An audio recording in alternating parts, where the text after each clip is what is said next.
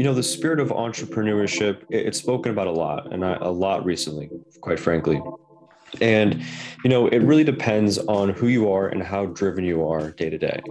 So we, I found out early on myself that I'm one of the persons that, you know, I like taking a concept and I like working with it.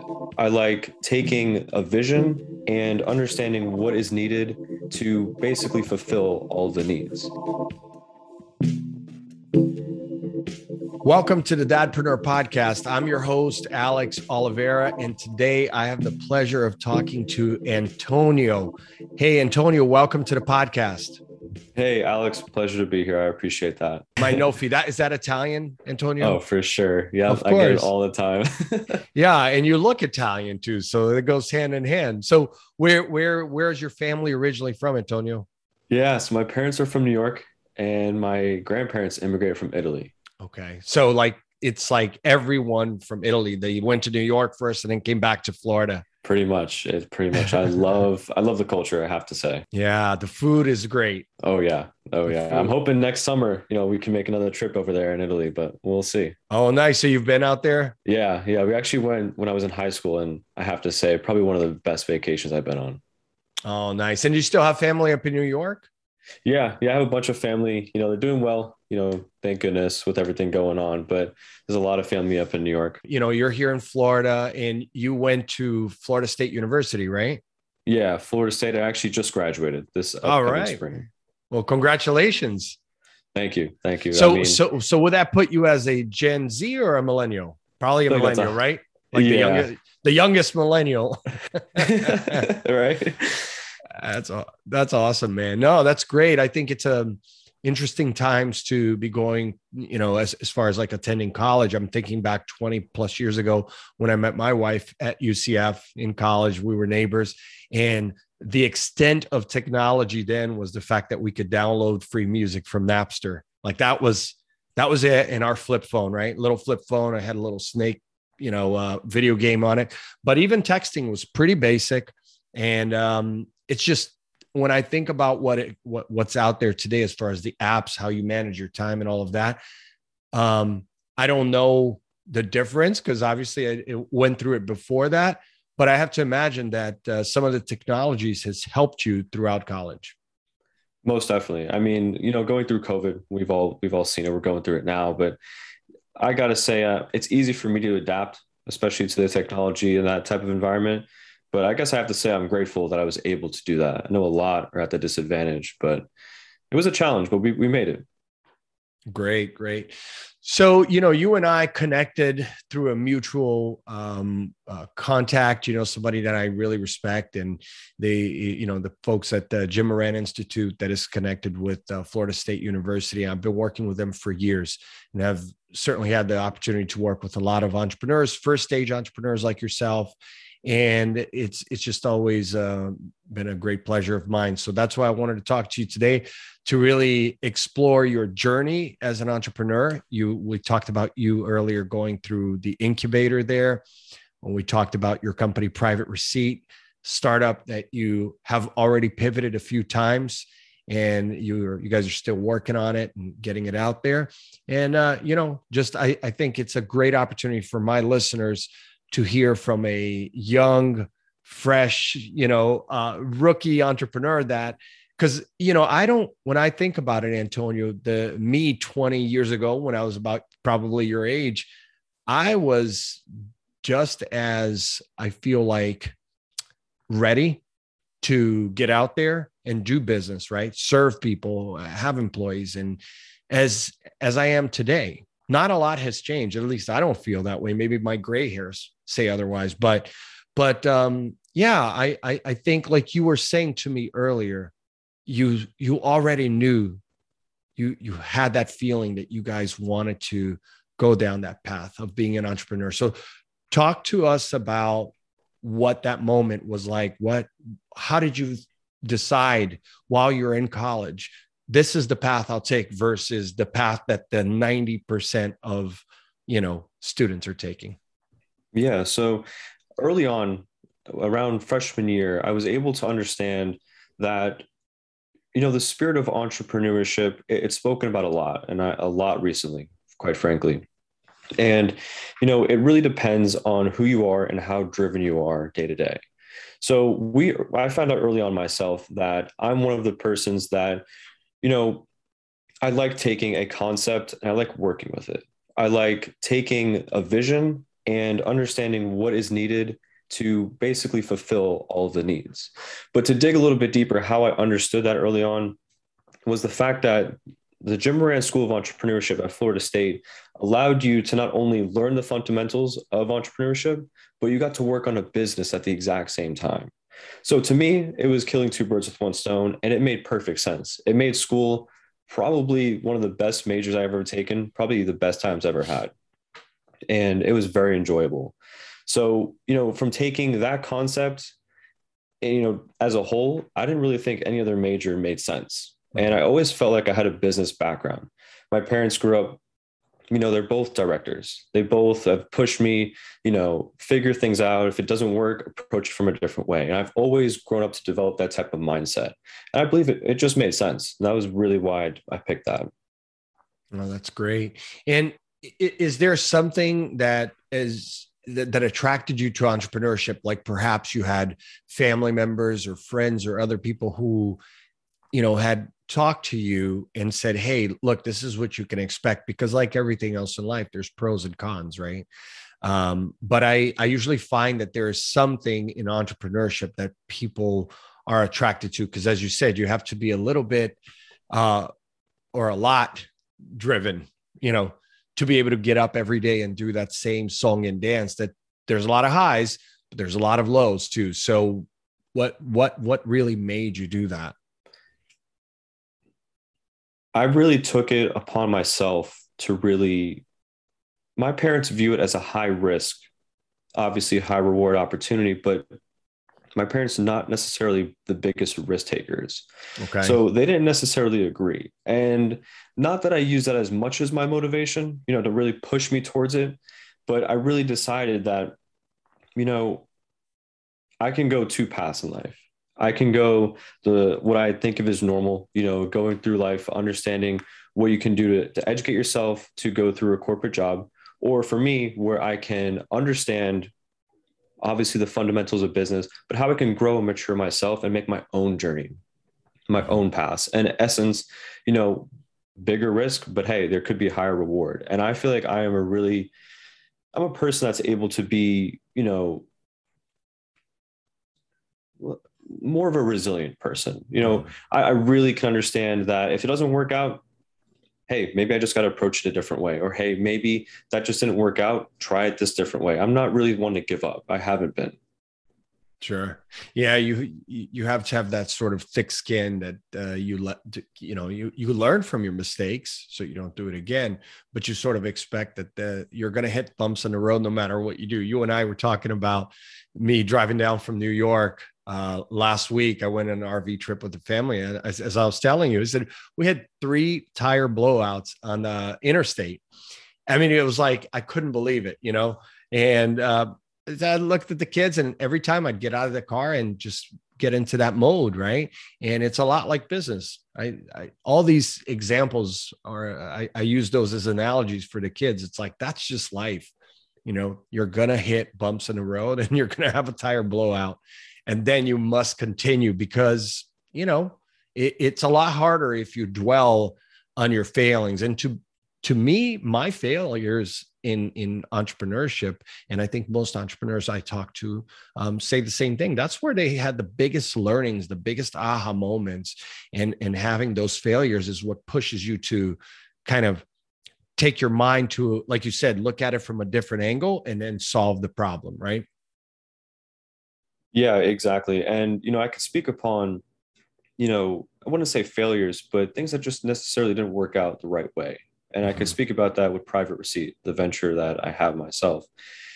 Um, you know, early on, we went through this program, the incubator up in Tallahassee, Florida, Domi Station.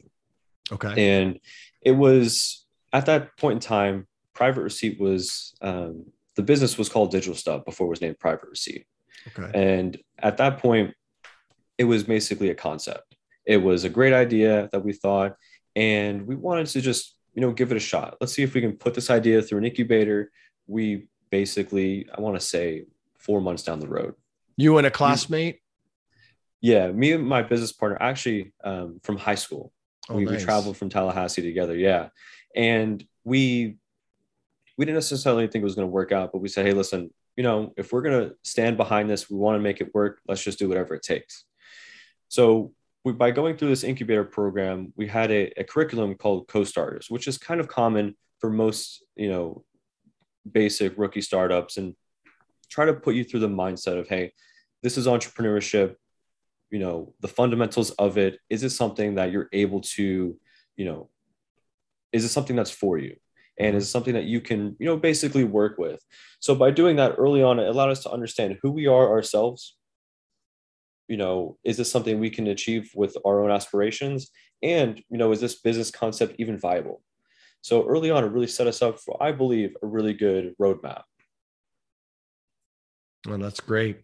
Yeah, I think incubators do. It, it's a great resource that, um, like you and I were talking about, that I, I just applaud you and your partner for doing it because oftentimes, you know, business owners who, especially in the tech, the, the technology world, if you're building a a cloud or SaaS or anything that is virtual type of service, everyone wants to get that MVP, get the beta, and go out to market and then, like you and I were talking about, what matters is if the product is working, you have a prototype that is working.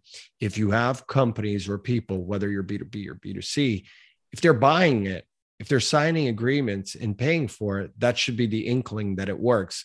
All too often, I see, you know, uh, even second or third stage entrepreneurs who put out a, a very, you know, mediocre product in the interest of just getting it out there and you know you put a sales team together you get out there and then if people are buying you're having a high churn rate that should be like that that should be the the red flag that tells you like hey you need to go back to the drawing table. So i think i applaud you and really recommend any entrepreneur who's listening to balance. Don't wait three four five years until it's perfect but also don't just go into it you know test it out get 50 or 100 people as your focus group to to uh, adopt the technology and use it and then give you feedback. And it sounds like in the incubator you guys were able to do a lot of the back office stuff right? Learn more about the the marketing plan and the accounting and all the things that um,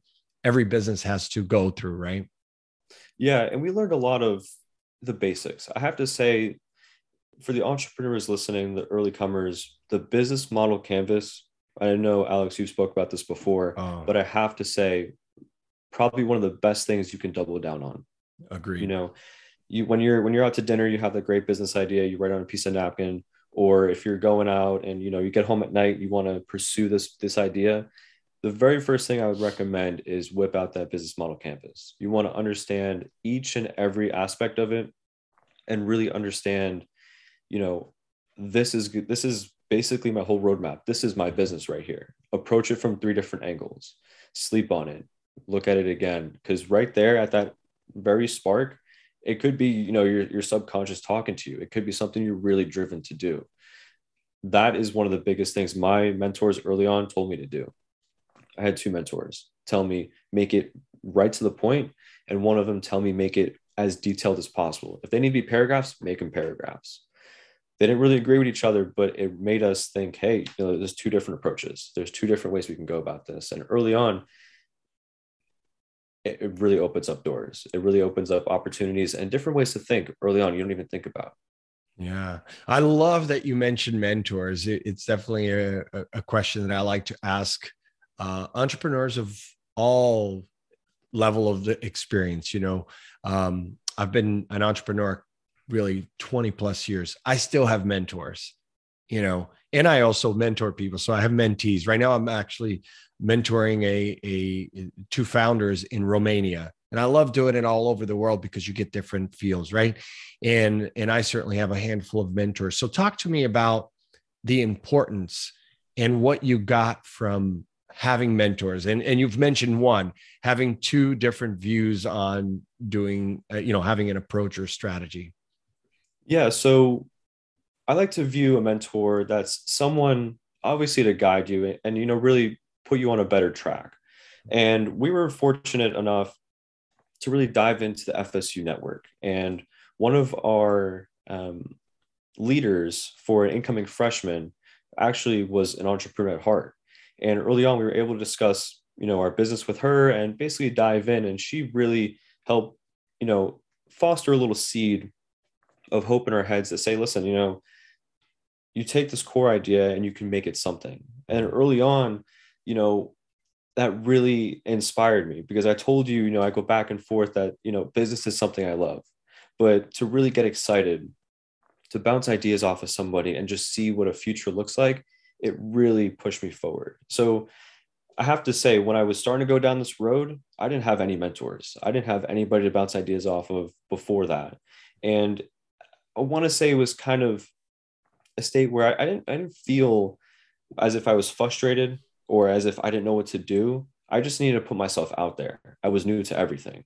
And by doing that, I, I attended, there's a Tallahassee community college up at, you know, near Florida State. And I actually um, went to a couple seminars over there.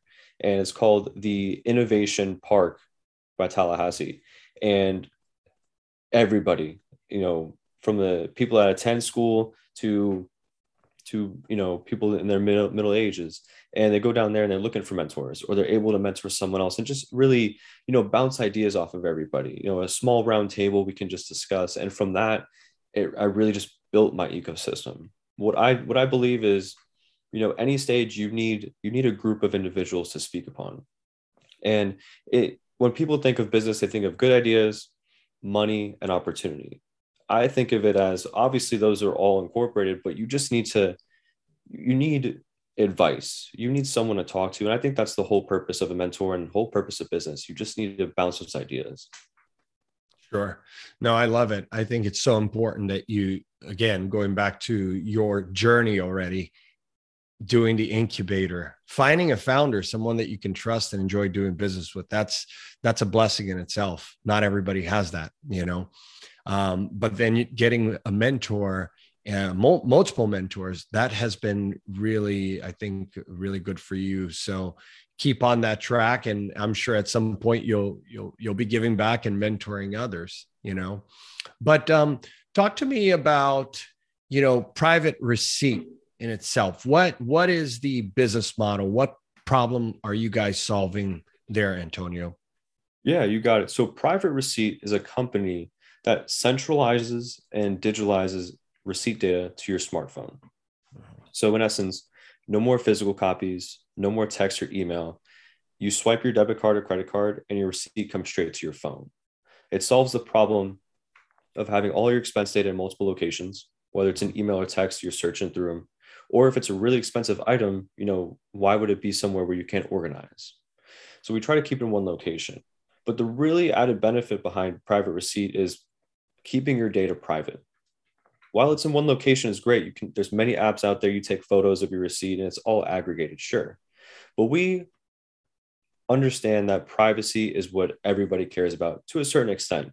And we we took that idea of keeping your information safe and secure, but allowing you to save money while doing that at the exact same time.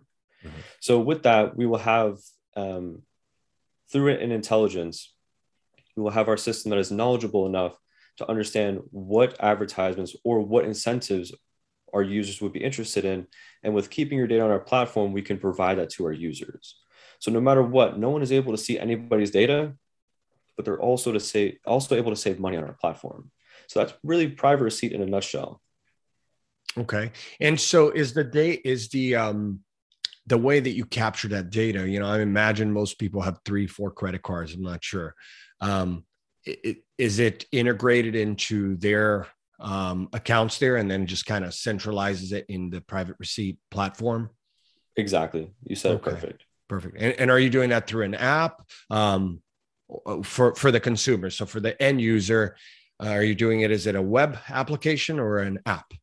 It's actually an iOS application. We are starting okay. on the iOS platform as of right now, and we're pretty much, I want to say, as of this conversation, about 95% done with our first prototype. Nice. Okay. So, yeah, I, once you get the Android, I'll be able to use it. I'm not an oh, iPhone user, but but I totally understand that. Why do it on iOS first? I mean, every business case study will show you that you should do it there first. Those users are willing to pay more for it, and there's the level of privacy there that you don't get with Android. So definitely, I get that question a lot. Right? I'm building an app. Where should I do it in both? I said, no, do it in iOS first right? Unless you know that your audience is predominantly not um, iPhone users, you know.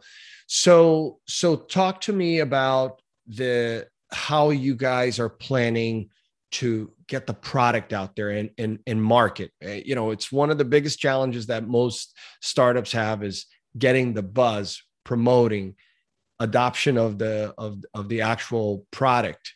It's just marketing in general, digital marketing. There's so many channels, as you and I have talked in, in the past about that, but deciding which one to to go with and understanding where that audience is is a whole different set of challenges. So talk to us about that.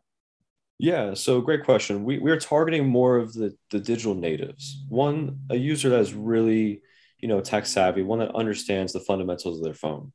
Mm-hmm. So more of the younger age group and the, the the demographics that really shop a lot. So I like to describe it as someone that's really just starting their life. They just graduated college or someone that is ready to buy their house. Someone that's, you know, they're taking care of their expenses. They are on top of all of their budgeting and things like that. Mm-hmm. Now, when I, when I say that, we are doing a lot of, we plan to do a lot of our marketing through the point of sales. Now, we can take, let's say, Square, Clover, Shopify, for instance.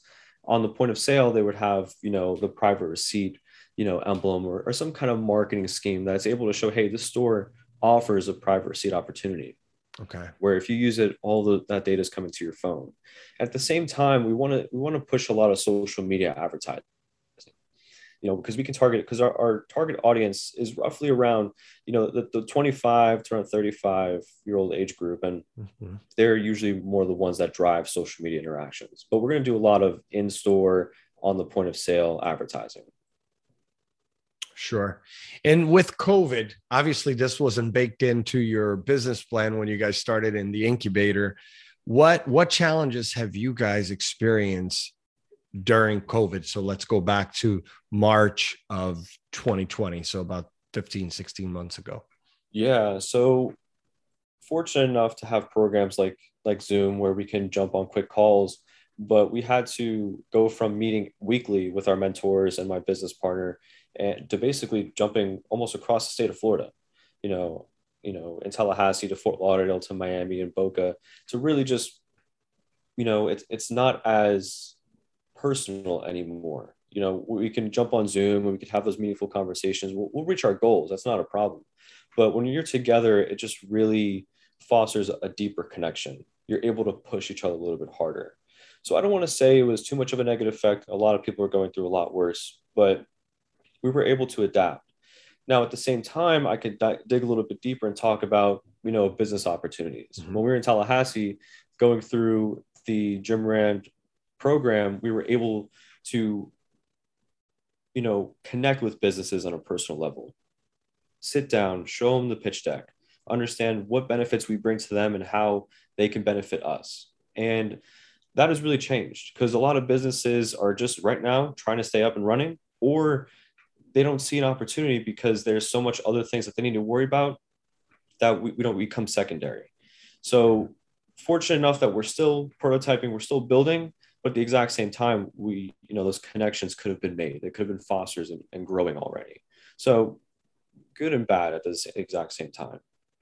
Sure. Yeah. And we've seen a lot of that for sure. What about when you think about sales? So we talked marketing a little bit. What about sales? You know, um, most entrepreneurs I talk to, they they just have that um, natural sales uh, uh, uh capabilities that you don't always find in in in people everyday life, right? Because as an entrepreneur, you know that you have to sell your product, and to me, it has never made a difference whether I'm talking to an introvert or extrovert. Entrepreneurs, they get it I got to make sales. And at the beginning, when you just have the founders in a small group, it's like everyone is selling. So for you and for your partner, who's doing the selling? Is it both of you? Is it just how have you guys structured that? It's really been a collective approach. When you when you're a young entrepreneur, you wear all the hats, like you just said. But um, one of my business partners is actually in Tallahassee. He's actually there for another year, and he's been doing he's been nurturing the relationships up there. So he's been taking more the approach. I'm more on the business model, and funny enough, my developer, you know, collectively, we all take turns, like I said, and we're actually, you know, at one point he was talking to coffee shops. And it's funny enough, he's developing the app, but he's also trying to sell it as well. And, you know, with the small team, like I said, it goes back to being resilient. It goes back to, you know, if you have this great vision, then you can't really rely on anybody else. You got to get up there, get out there, and take care of it. So yeah, at, at, one point, you know, someone that is more of an introvert and someone that's way more technical than I can imagine was trying to sell the product. And you know, you got to do what you got to do. Absolutely. And what what kind of resources, Antonio, do you depend on to stay informed? Because I I know when I was a you know started out as an entrepreneur, I mean, I could read every book, every magazine. At the time, was a lot of magazines, but uh, even websites. What are your like favorite resources to just stay up on it? Not so much that it in, interrupts your own internal flow, because I, I have found that throughout my career that if if I allow myself to spend two three hours a day learning new things like reading books and and blogs and watching videos it, it can take away a time right from working on my own stuff. So how do you balance that? Do you do you have a process a system a place where you go to on a weekly basis to stay sharp on what's new and what's working? Right and i like that question a lot. Um, i didn't quite understand why successful individuals or just really in-depth entrepreneurs love to read or love to stay up to date. I mean, it makes sense. I'm not going to say I'm blinded by that. But as I've been going down my journey, you know, reading books and staying up to date has been way more prevalent. And it actually just comes, I want to say second nature.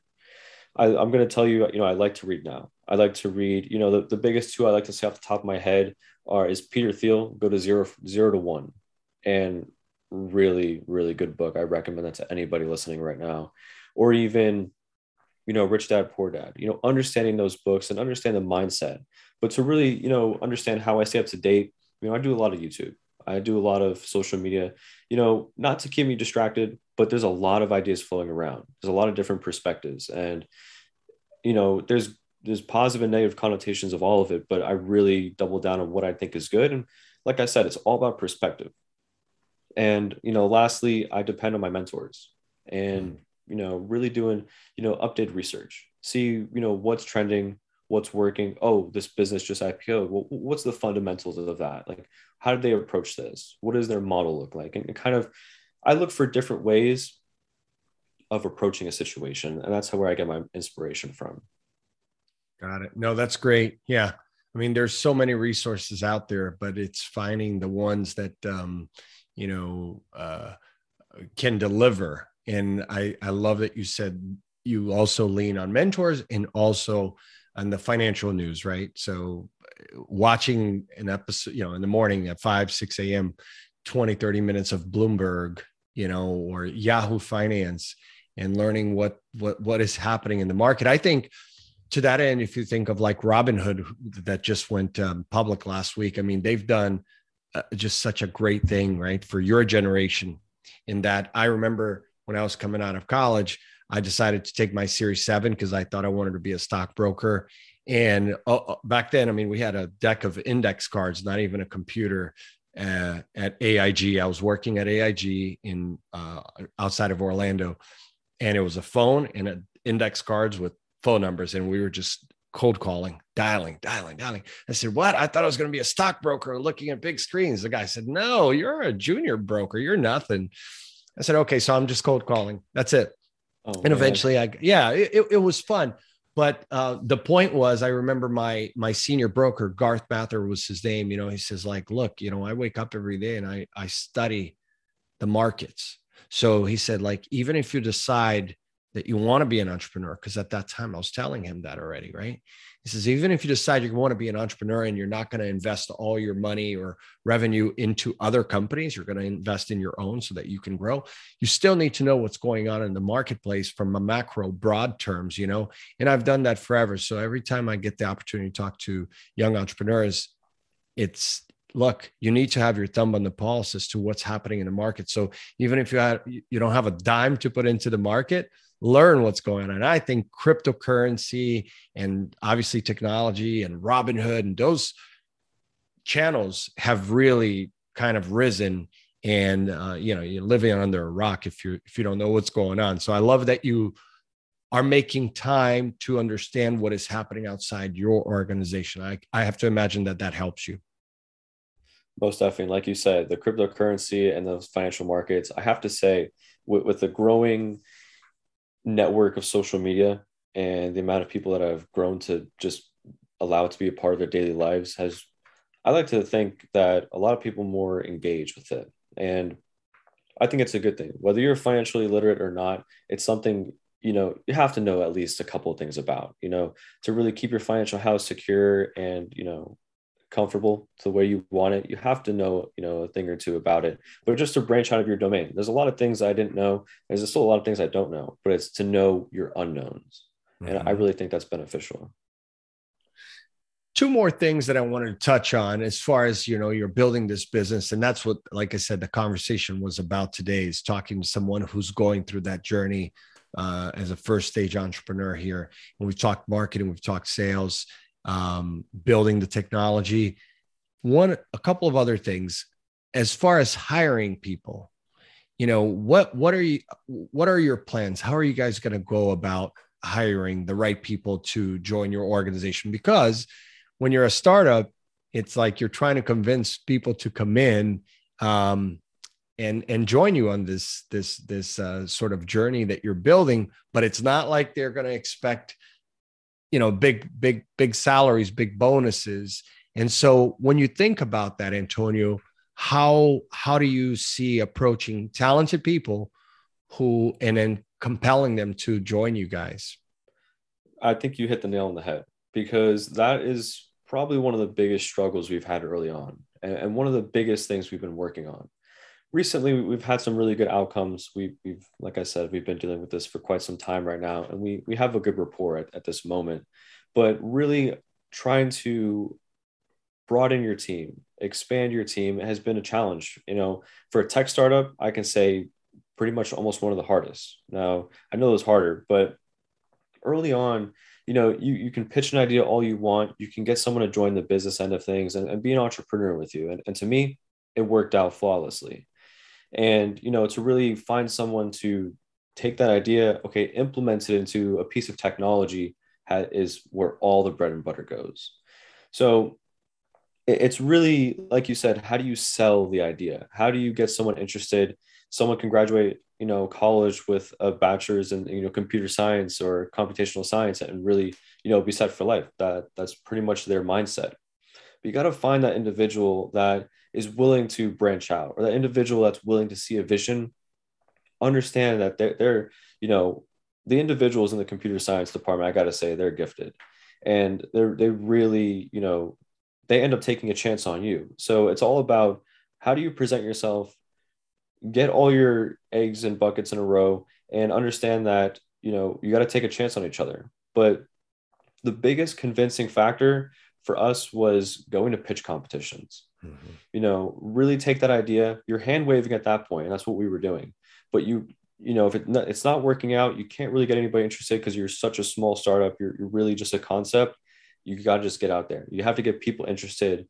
Start having that little network of people just talking around and you know really giving you pointers on how to grow. Grow as individuals grow that business model and then you can find someone that I don't want to say talented or not, but someone that's willing to maybe just work with you part time or someone that's willing to just give you some pointers early on. Then, like I said, the, the network just keeps growing and you're able to find someone that may not be interested or might want to just take a chance that, you know, it could end up turning out that, you know, they really don't want this type of opportunity but at least you have a track record and that's what i'm trying to say you're you're, you're starting small and that has been the hardest part about this the sure. good news is you know we have a cto right now and we have you know our software engineers working with us but to say that you know going down that road has been very difficult. I'm sure there's there's deeper and bigger roads we got to go down but that is the basic part you know the biggest obstacle we dealt with early on but we got through it. I'm very fortunate to say we just had to stick with it. Yeah absolutely. I mean people as you'll experience forever is the hardest part uh, about building and a sustainable business that is co- constantly growing. So whether you're a 10 person company or a 100000 person company it never gets easier. So that's the bad news. But uh, i think you know look when you have a great product and you know how you're serving the community or the world and you have really good leaders it, it's a lot easier to compel people to come work for you you know? And i i i say this to some of even my clients who say hey i'm having a hard time hiring people during covid. Well you know you also have to listen to what the market's saying. So if in the market people are not even at the entry level willing to come work for you for you know let's say $15 an hour you know a, a job that might have been 10 is now 15 but the people who are entry level saying, hey, you know what? 15 is not good. I'd like to get 18. Like you have to read the market too. And right now it is it, it, it is an employees market. It's a workers market. And unfortunately, I, I see a lot of people who don't understand that. You and so you have to shift ears.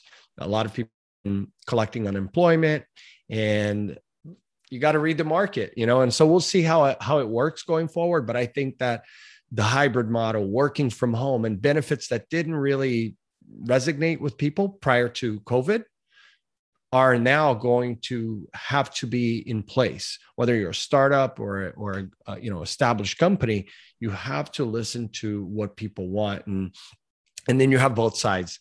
Because I've been at roundtables where you know big executives are saying, "Hey, we don't care." They're the employees, and they have to listen to us. And I'm saying, well, you got to find a middle ground, right? You're, you're saying, no way, they got to come back to the office. This is how it works. But it's a job that they can do and perform well remotely. What is the problem? So I'm a big proponent of that. Our business, we grew, grew, grew from 2011 to 2016. And in 2016, we ended our office lease and decided to go virtual with at that point i think we had about 37 or 38 employees and we've never looked back we have a couple of offices just for the address itself, you know, but really rarely do we meet at an office. And I have employees and contractors literally in every continent. And so, what I tell my clients and vendors, it's like you can absolutely do that and still have a culture that people are proud of being a part of. But the thing that they get is to own their time spend more time with their family, more time doing what they love. So, um, absolutely. And then the second biggest challenge I want to talk to you about, which everyone experiences in business, is finance, Antonio. You know, when you're starting a business and whether you land that big account or whether you raise money or use a friend and family round, finance is finance, it's money, right? And it gets to a point where you say, I, I got to break even and then I got to make a profit. So for you, when you're thinking about that, how how has that shaped some of your decisions? Are you guys looking to go to these pitch competitions and raise money, find VCs? Because I do have listeners of this show who are themselves investors, right? And so is that a route that you guys are going to go or are you going to be scrappy and just build it on your own with with with your own family friend round? Yeah and in fact that's exactly where we're at in, in our development. Right now we are you know we the business model is has been refined to the point where you know we're ready we're ready for investment. We're ready for that opportunity. Uh, we believe you know where the way we want to grow private receipt, we need to bring on more of our software engineers. We need to get to the point where we are able to build at the speed of how fast we think this this business can grow. So right now we are looking at investment opportunities. You know, we're open to anything that may come our way, but like I said, we we love the fact to just really listen to someone and understand, you know, what kind of what the, how do they benefit or you know someone that is willing to just give us the time of day to give us their input on it and just to really you know see if we can dig into their ecosystem. But at the end of the day, we are approaching our investment rounds, and that's something where we're currently at right now. Awesome, man. That's exciting. It's really exciting, you know, because it, there's plenty of money out there. That's the that's the good news. And uh, I I always in these podcasts like to give um, resources, you know, like the syndicate. Um, and there's a bunch others that I'll put into the show notes so that people can people who are launching businesses, right? Startups and looking for funding, they can look at the the the VCs and and this whole world. It's a pretty huge ecosystem, and sometimes you might have to kiss a you know a hundred frogs before you find the right one. Um, but that's really no different than sales or than finding the right employee, right? You have to be willing to, like you said at the beginning of our show, is get up every day and just keep going, right? You can't let the, those things get you down. So, before we close off today's episode, Antonio, I, I really wanted to say, you know, thank you for joining us. I appreciate you giving us a peek into what it's like to be a, an entrepreneur who just graduated college, went through an incubator, has got a, you know, a, a product that is in the tech world, which is super exciting. Um, so tell us how our, our listeners can connect with you, learn more about your company. Yeah, so you can connect with me on LinkedIn. My name is Antonio Mainolfi. And to connect with my company, uh, it's Private Receipt. Uh, it's on a Wix site right now. We're actually in the process of transitioning. Um, you can connect to me on. Uh, we can leave that in the, in the notes. Maybe I can I can drop I that link in, inside there. Um, but yeah, on LinkedIn, I'm a very active uh, person on LinkedIn. Again, Antonio Mainolfi, and that's how you can connect with me. I would greatly appreciate that. All right. Thanks a lot, Antonio. It was great talking to you today. Alex, pleasure. Great to be a part of your network. Thanks again. You're welcome.